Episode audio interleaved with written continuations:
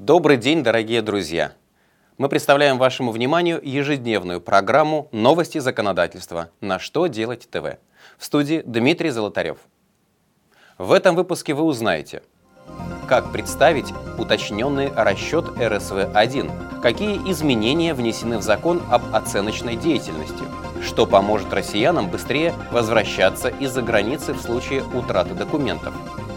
Итак, обо всем по порядку. Пенсионный фонд разъяснил, как страхователю следует отразить исправление ошибок в расчетах по страховым взносам. Так, в случае обнаружения недостоверных данных в РСВ-1 доначисленные суммы взносов необходимо занести в расчет того периода, в котором выявлена ошибка. Представлять уточненный расчет за период совершения ошибки не нужно – Суммы доначисленных страховых взносов отражаются в строке 120 и разделе 4 расчета нарастающим итогом за полный расчетный период. Кроме того, пенсионное ведомство советует представлять уточненку за текущий отчетный период до 1 числа 3 календарного месяца, следующего за этим периодом.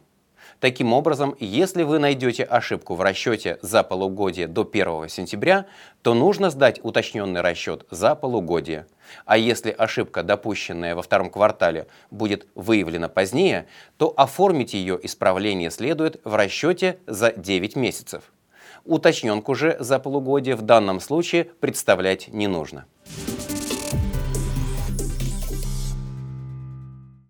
В закон об оценочной деятельности внесен ряд существенных изменений.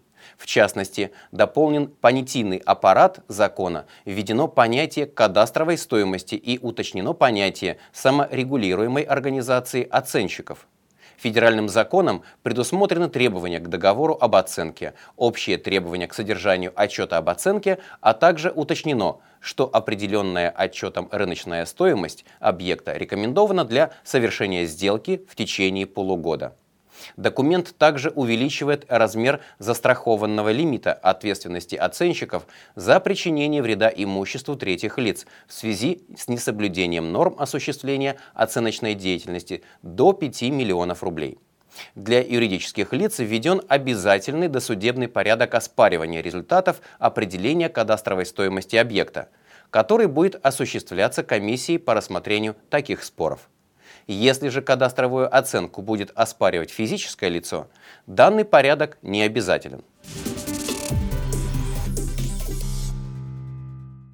Правительство России одобрило разработанный Министерством иностранных дел законопроект, в соответствии с которым россияне, пребывающие за рубежом и не имеющие паспорта, смогут свободно въехать на территории своей страны. Согласно законодательной инициативе, граждане России с утерянными или пришедшими в негодность паспортами, либо с документами, чей срок действия истек, смогут вернуться в Россию, не теряя времени на оформление нового паспорта. Данные поправки призваны защитить права россиян, которые при чрезвычайных обстоятельствах не могут вернуться на родину и вынуждены ждать изготовления нового удостоверения личности до трех месяцев. Кроме того, законопроект защитит права оставшихся без документов за границей работников секретных служб, призывников, а также подозреваемых или обвиняемых до вынесения судебного решения по их делу.